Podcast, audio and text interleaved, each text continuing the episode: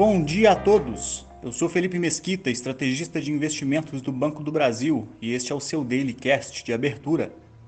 Hoje é terça-feira, dia 10 de maio de 2022, e mercados buscam recuperação após as expressivas baixas registradas no pregão anterior. Nos Estados Unidos, a combinação das repercussões da elevação da taxa de juros local com dados mais fracos de exportação na China, levou os mercados acionários a quedas expressivas, com destaque para o Nasdaq, onde são listados os papéis ligados à tecnologia, que fechou em baixa de 4,29%.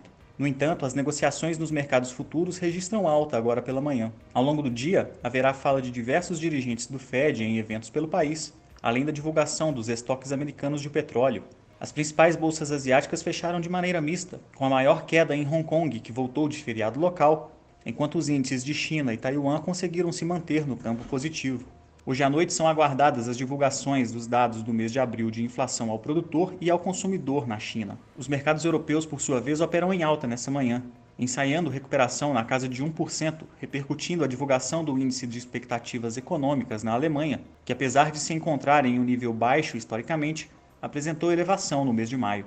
Ainda hoje, dirigente do Banco Central Europeu discursa em evento do setor bancário na Espanha, no Brasil, o dólar apresentou a terceira valorização seguida frente ao real e fechou em alta de 1,60%, aos R$ 5,16. Já o Ibovespa acompanhou a volatilidade dos mercados no exterior, mas conseguiu se segurar acima dos 103 mil pontos, em baixa de 1,79%. Ainda na parte da manhã, será divulgada a ata da última reunião do Copom, que elevou em um ponto percentual a taxa Selic atingindo o patamar de 12,75% ao ano, além de dados prévios do IGPM de maio e vendas no varejo de março. Após o fechamento do mercado, saem os balanços do primeiro trimestre de Vivo, CVC e Qualicorp.